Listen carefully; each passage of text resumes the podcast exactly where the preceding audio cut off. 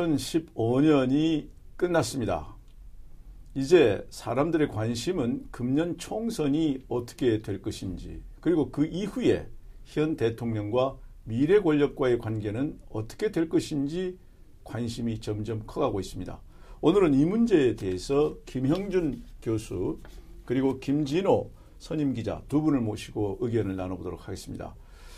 먼저 야당 상황이 이게 상당히 정치 현장에서 아주 그 유동적인데요. 어떻게 보시는지 먼저 김 교수님 말씀해 주시겠어요? 일단 현 상황은 96년도 정치 상황과 거의 유사한 상황으로 보이고 있습니다. 96년 상황을 잠깐 설명을 드리면요. 당시 신한국당이라고 하는 여당이 민자당을 해체하고 당명을 바꿔서 이제 신한국당이 탄생됐고요. 그 과정 속에서 대대적인 인물을 영입을 합니다. 뭐 김문수, 이재호, 뭐 포함해서 홍준표 등 많은 인물을 영입을 하게 되고요. 거기에 맞서서 야당이 실은 95년도 9월 달에 정계 복귀한 김대중 총재가 당시에 민주당을 깨고 예. 나가서 당을 하나 만드는데 그게 새정치 국민회의입니다. 자연스럽게 96년도는 일여 다야 체제로 총선을 치르게 됐고요. 그 결과는 뭐 야당이 엄밀하게 따지면은 실패하지는 않았지만 결국 10표로 인정할 수밖에 없게끔 되는 96석이 걸려 있는 수도권에서 당시 집권 여당이었던 신한국당이 54석을 가져가면서 약 57%의 득표로 수도권에서 압승하는 선거의 결과를 가져옵니다. 다시 얘기해서 여권은 야당의 분열로 인해서 아주 굉장히 큰 프리미엄을 받고요. 그런 상황이 지금 똑같이 야권에서 지금 전개되고 있다고 저는 봅니다. 저도 그 의견에 그 동의를 합니다. 특히 그보다도 올 2016년 그러니까 96년부터 그로부터 한 20년 뒤에 치러지는 내년 선거는 지금 새누리당 그리고 새정치민주연합 그리고 이제 안철수 이제 의원의 신당이 태동을 하게 될 것 같은데 그러면 1여대 최소한 2여입니다. 그리고 정의당의 3야가 되는데 1여의 2, 3야가 될 경우에는 수도권에서 아마 상당히 야권이 공경에 처하지 않을까 이런 전망은 일방적으로 일반적으로 해볼 수가 있는 겁니다. 거기다가 우리 국민들의 지금 투표 성향 그리고 96년보다 20년이 지난 내년도에 이 고령화된 현실 그리고 투표 자 수가 훨씬 더 연령이 많아진다는 것 그리고 경제 위기에 직면한 또 선거라는 것 등을 고려해 볼 때 일반적으로 여당보다는 야당에게 불리한 선거 국면이 전개되지 않을까 이런 전망을 해볼 수가 있겠습니다. 그러니까 지난번에 네. DJ 같이 아주 강력한 네 야당이 있었음에도 불구하고 고전을 했는데 네네. 지금 야당은 안철수 의원이 나와서 이제 신당을 차린다.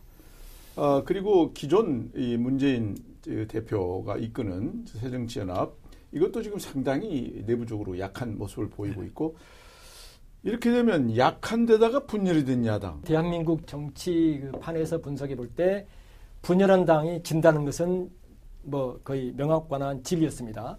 그리고 지금 김 교수님 말씀하신 것처럼 내년 선거에서 야당은 분열되고 여당은 단일화될 경우 여당이 압승할 거다라는 게 일반적으로 이제 그렇게 말을 할 수 있는데 단 야당의 안철수 의원이 지금 당 밖으로 나와서 신당을 창당하고 오늘 창당 구상을 밝히면서 문재인 대표의 새정치민주연합과는 합당을 하지 않겠다. 그리고 같이 연대를 모색하지 않겠다고까지 이제 선을 그어버렸단 말이에요. 그러면 당을 만들어서 그야말로 국민이 원하는 중도통합 개혁정당을 제대로 만드느냐. 거기에 대한 관건은 지금 말씀하신 것처럼 인물론입니다. 얼마나 많은 그에 맞는 새로운 인물들이 안철수 의원이 주도하는 신당에 참여해서 그야말로 대한민국의 양당의 패권적 질서를 깨느냐는 건데 그럴 만한 힘이 과연 있을까에 대한 회의적인 시각이 여의도에 사실 상당합니다. 또 새누리당이 안철수 의원이 탈당하고 나니까 지지율이 빠지는 경향을 보이자 새누리당이 지금 벌써 집안 난속에 나서고 새로운 이제 구상을 지금 모색하고 있거든요. 김우성 대표가 이제 이름 있는 그 명망 있는 정치 지망생들이 험지 출마 다시 말해서 수도권으로 올라와야 된다는 얘기를 했거든요. 물론 원주철 정책위장도 그런 말 했고요. 그렇다고 보면 아마 이름께나 있거나 언론에 알려진 인물을 등장시켜서 수도권에 전향적으로 꼽아버릴 개연성도 있단 말이에요. 그렇다고 보면 과연 수도권 112석 가운데 새정치민주연합이나 안철수 신당이 몇 석을 차지할 수 있을까? 일반적으로는 회의적인 시각이 지금 그 지배적입니다. 결국 여당이 총선에서 압도적으로 이길 수 있다. 단 네. 여권 분열이 이제 변수다. 지금 그런 아니, 말씀하셨죠. 여권 분열 플러스요. 정치라는 거는 굉장히 그 가능성을 중심으로 해서 움직이는 게임 아니겠습니까?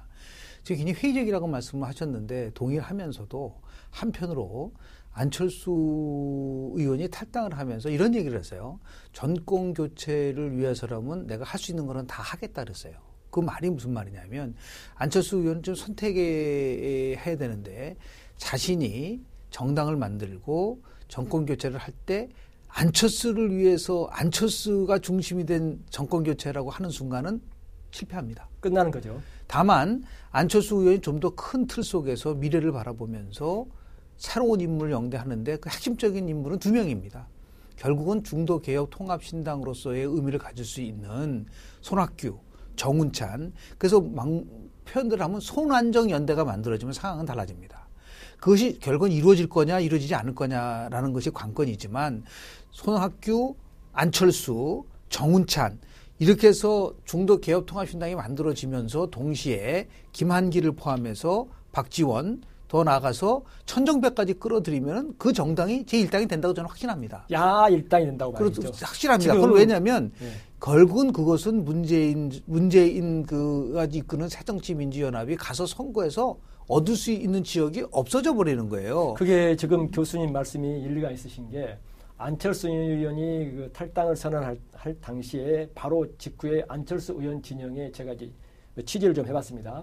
그랬더니 어떤 그림을 그리고 있냐면 이렇게 얘기합니다. 안철수 의원 플러스 새누리당의 유승민 그리고 정운찬, 박영선 그리고 마지막에 손학규 이제 전 통합민주당 대표를 얘기하는데 지금 김 교수님 말씀하신 것처럼 그런 그림을 그리고 이제 그리고 마지막에 호남에 지금 이제 그뉴 디지 키즈를 키우겠다고 신당 창당을 주고하고 주도하고 있는 천정미 의원이나 그리고 박지원 의원이 힘을 보태준다면 거기에 가세한 다음에 그야말로 명실상부한 야당의 원 그림이 원래 야당 모습을 띠게 되고 문재인 대표의 새정치민주연합은 그야말로 486과 친노 친문 성향에 좀 현명해진 당이 돼버리지 네, 않을까. 그렇다 하더라도 그렇- 그렇죠. 아, 그렇다 하더라도 야당은 야당 아니에요.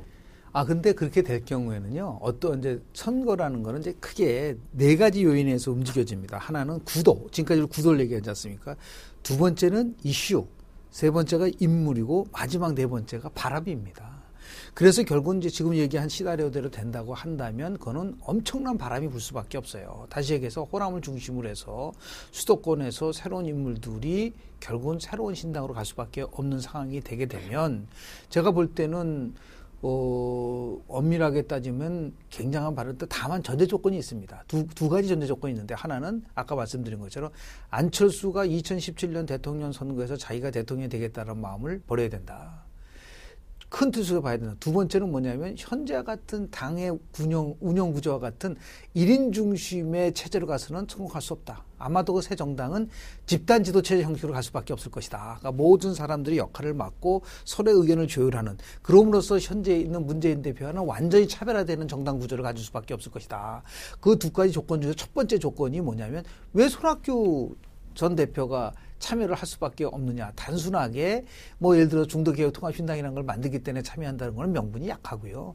다시 얘기해서 정권 교체를 하는데 그 정권 교체 속에서 결국은 다음에는 당신이 한번 정권 한번 만들어봐라 라고 하는 그러한 강력한 나름대로의 손학규 전 대표와 안철수 의원 간의 나름대로의 미략 관계가 형성되지 않으면 잠깐요. 손학규 의원을 굉장히 높이 지금 아닙니다. 연대이기 것 때문에 그렇습니다. 손학규 의원이 지역구에서조차 떨어진 건 어떻게 생각하세요? 그거는요. 예를 들어 그때 상황이라는 게 그렇다 하더라도 결국은 선거는 정치는 연대입니다. 그러니까 한 사람의 힘으로 하지 못할 경우는 여러 명이 합쳐져서 할 수밖에 없는 상황인데요. 그 당시에 물론 이제 떨어졌다고 한다고 하면은 노무현 대통령은 안 떨어졌습니까? 지금 제가 그 음. 교수님 말씀에 첨언을 하자면 안철수 의원이 지금 김 교수님 말씀하신 것처럼 당은 만들고 삼파행만 하고 본인이 뒤로 물러나 주면 물러나 주고 그 자리에 손학규 전 대표를 세우고 정운찬 전 총리를 세우고 천정배 의원을 세우고 박영선 의원을 세우고 가면 그야말로 이 그림이 되는 거죠. 그렇다고 보면 거기에 새누리당에서 공천에 탈락하거나 새누리당에서 이탈하는 일부가 안철수 의원이 주도하는 신당으로 오고 야권의 인물들이 대거 새 인물들이 수도권에 포진하게 될 경우는 지금 김 교수님 말씀한 것처럼 선거에 파란이 일 수도 있다. 그게 결국 바람일 그러니까 겁니다. 결국은 그 우리가 이제 그- 세상을 볼때 예. 바람직한 거하고 예. 그렇습니다. 현실하고는 구분해야 된다고 보는데 제가 생각하기에 두 분 말씀은 아주 바람직한 희망, 영어로 wistful thinking이라 그러는데요. 어, 그렇게 되면 모르겠지만 안철수 의원의 과거의 그 어떤 움직임을 보면 본인이 포기하고 다시 누구한테 내주고 할지 하여튼 여러 가지 전제 조건이 충족이 되면 야당이 바람 불 수 있다. 근데 여당 경우에 네. 대통령이 아주 강력한 대통령 아닙니까 지금? 네네. 이 여권의 분열은 불가능한 거 아니에요? 유승민 저 그 의원 지역구에 친박들이 대거 내려가서 유승민은 진실되지 못한 사람이라고 이렇게 하고 이런 이런 분위기인데 분열이 가능할까요? 96년도 당시에 대통령이 김영삼 대통령이었거든요. 신한국당을 만들고 그 당시에는 대통령이 집권당의 총재였었습니다. 근데 지금 2002년도 대통령 선거 끝나고 나서 당시에 노무현 대통령이 당권 대권 분리 더 나아가서 당총 분리를 얘기를 하면서 일반 평당원으로 갔거든요. 그 전통이 이제 이어져서 지금 박근혜 대통령은 새누리당의 일개 평당원이에요. 아무런 그 직책이 없습니다. 그럼에도 불구하고 새로운 현상은 뭐냐면 20년 만에 총재 대통령이 지금 탄생한 것 같은 그런 분위기가 연출되고 있거든요. 다시 얘기해서 지금은 뭐 굉장히 평안한 것 같지만 저는 이 쟁점 법안이 어떤 형태든 간에 국회에서 처리가 되면 바로 여당은 결국은 분열과 갈등으로 갈 수밖에 없는 구조다.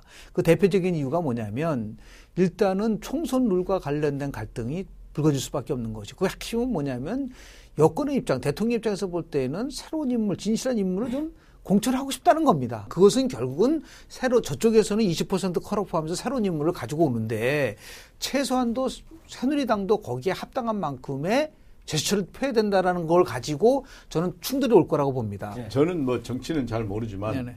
김무성 대표가 대통령의 의견을 거스를 수가 있나요?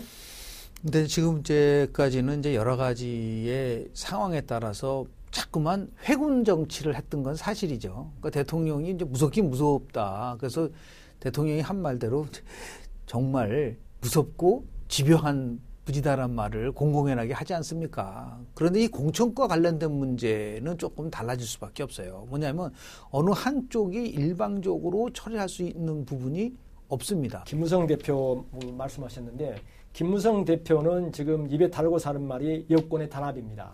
어떠한 있어도 단합해야 한다 이런 얘기를 하거든요.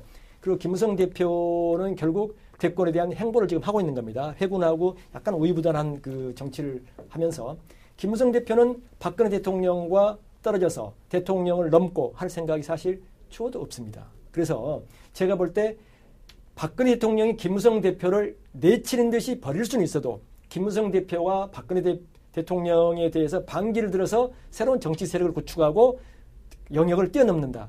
이건 좀 상상하기가 그 우리가 한번 현 시점에서 고민해 볼 수 있는 시나리오는 여당발 비대위 체제 구축입니다.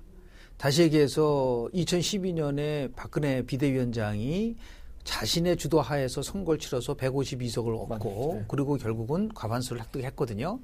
지금 새누리당은 약간 달라요. 새정치민주연합이라. 새정치민주연합은 대표 최고위원과 최고위원의 경선이 분리돼 있기 때문에 최고위원이 다 없어진다 하더라도 그 체제가 유지가 됩니다. 그러나 새누리당은 같이 함께 선발됐기 때문에 다섯 명의 선출직 최고위원 중에서 예를 들어서 과반수 이상이 무- 사표를 세 내면요. 명만 그만두면 무너지 무너지게 돼 있습니다. 지금 김태호 최고, 서청원 최고, 그리고 이인재 최고가 어떤 결과든 간에 김무성 대표와 대립을 하면서 그게 청와대에 무슨 뭐 예를 들어서 같이 협력을 했든 아니든 간에 공천 성- 룰을 쓰고 반대를 하면서 사표를 내버리면 김무성 대표 체제는 무너집니다. 그럼 당헌 단계에서 비대위 체제는 바로 원유철 비대위 체제로 갈 수밖에 없어요. 그러니까 당분간은 원유철 비대위 체제로 가면서 선거를 치르겠다고 한다면 당헌 단계에서 아무런 문제가 되지 않습니다. 그런 과정 속에서 과연 김무성 대표가 자기가 다시 독자적으로 이걸 풀어나갈 수 있는 힘이 과연 생길 수 있을 것이냐. 저는 거의 힘들 거라고 봅니다. 그런 의미에서 보면 결정적인 순간에 또다시 청와대와 더불어서 전략공천 문제라든지 컬오프 문제를 다른 형태로 해서 협상하고 절충하는 방법이 나올 가능성도 그러니까, 있는데. 그러니까 두분 말씀의 공통 분모는 네네. 김무성 대표하고 대통령이 분열되지 않을 것이다. 결과적으로. 분열될 가능성이 상당히 희박하다. 그러니까 그렇다면 총선 끝난 이후에는 네. 이제 차기가 문제가 되잖아요. 그러면 소위 그동안에 많은 분들이 얘기한 현재 권력 대 미래 권력 이런 얘기가 이제 나오기 시작할 텐데 지금까지로 놓고 보면 미래 권력이라는 존재감이 과연 있겠느냐. 저렇게 강력한 대통령 이 하에서 그래서 이제 그 현재 권력이 미래 권력을 창출하려고 했었던 노력은 어느 대통령이 다 있었어요. 그런데 다 실패를 했죠. 그 실패한 이유는 두 가지 때문이죠. 하나는 집권 당 내에 강력한 야당의 인물이 존재하고 있었기 때문에. 다시 얘기해서 지난 해서 이명박 대통령 때는 본인이 자기 정치를 많이 했잖아요. 네. 물론 이제 자기 정치한다고 유승민 원내대표 경우에는 그냥 뭐 꾸러 앉혔지만은 여당 내에 야당의 역할을 할 수 있는 강력한 특히 이제 내년 총선 끝나고 나면 김무성 대표는 7월 달에 당 대표직을 내놔야 됩니다. 아무런 지vik을 가질 수가 없는 상황으로 온단 말이에요. 또 두 번째는 뭐냐면 김무성 대표 독주 체제가 지금 구축되고 있는 상황 속에서 뭐 다른 야당과 비교했을 때 강력하게 탁월하게 뛰어나다고 볼 수는 없는 입장 아니겠습니까? 그런 의미에서 봤을 때 총선 과정 속에서 새누리당의 새로운 인물이 부각될 수 있는 가능성은 있습니다. 예를 들어서 젊고 패기가 있고 더 나아가서 미래를 향해서 갈 수 있는 지도자들이 왜 나오지 않겠어요? 뭐 나경원 의원도 있을 수도 있고 뭐 오세훈 의원도 있을 수도 있고 여러 의원들이 있을 수 있습니다. 더 나아가서 뭐 남경필, 원희룡 이런 의원들도 지금 저- 지사를 하고 있지만 그분들이 다 네. 친박 진박인가요?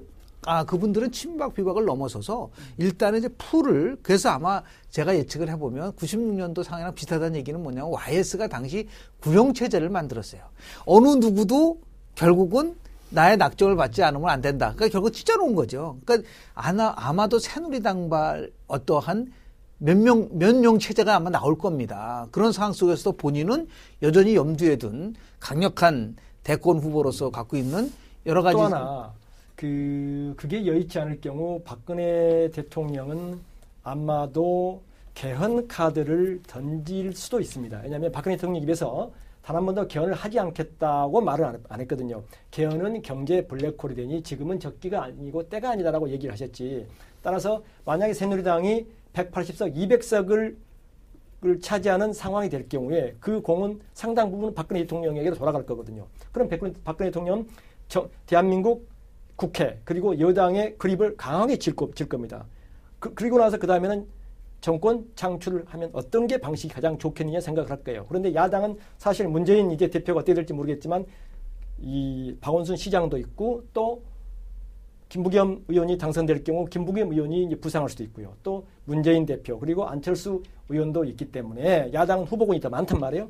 그렇게 될 경우에 박근혜 대통령은 아 헌법을 좀 이혼, 이혼 집정부제 형식으로 바꿔보자.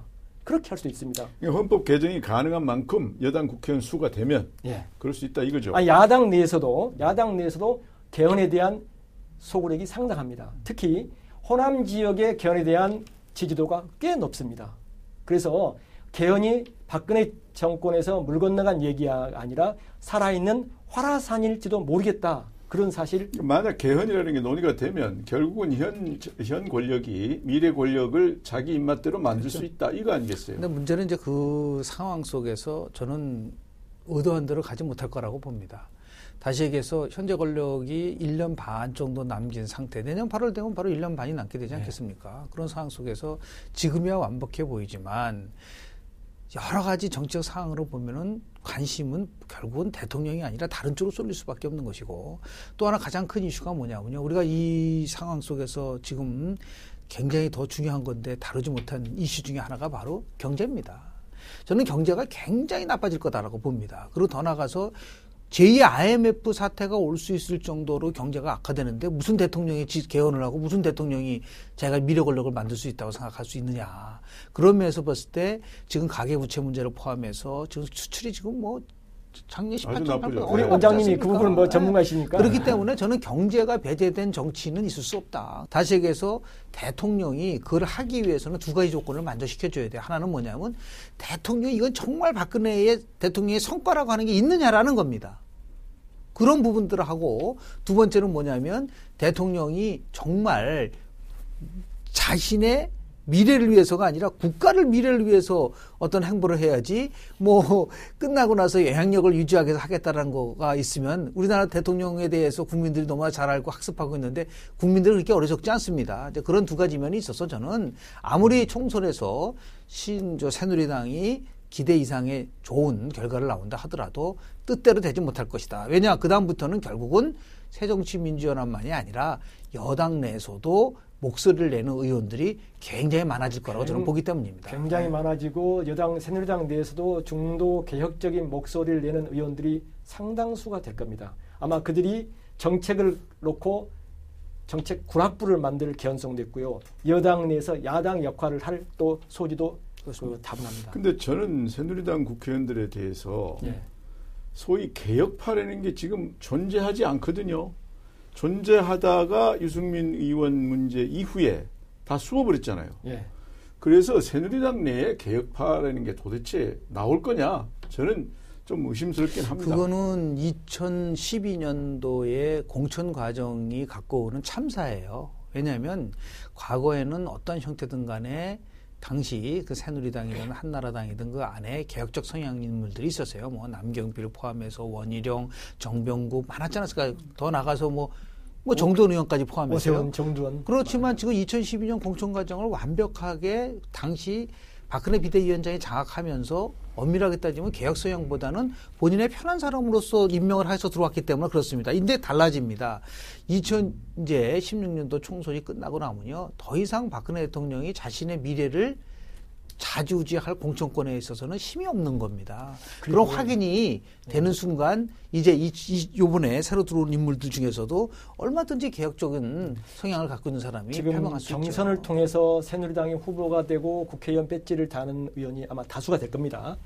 거기다가 시대의 흐름이 대한민국의 시대를 관통하는 어, 그 메시지가 개혁과 통합과 아마 협치를 요구하는 그 그런 경향이 아마 주를 이룰 것 같아요. 그렇다고 보면 새누리당 내에서도 그런 목소리나 흐름에 충실하는 의원들이 많이 나오지 않을까. 네, 내년 총선 아 금년 2016년 총선이죠. 2016년 총선은 야권의 분열 또는 야권의 연대 이게 중요한 변수가 될 것 같고 또한 여권도 가능성은 낮지만 분열하느냐 안 하느냐가 또 하나의 변수가 될 것 같습니다.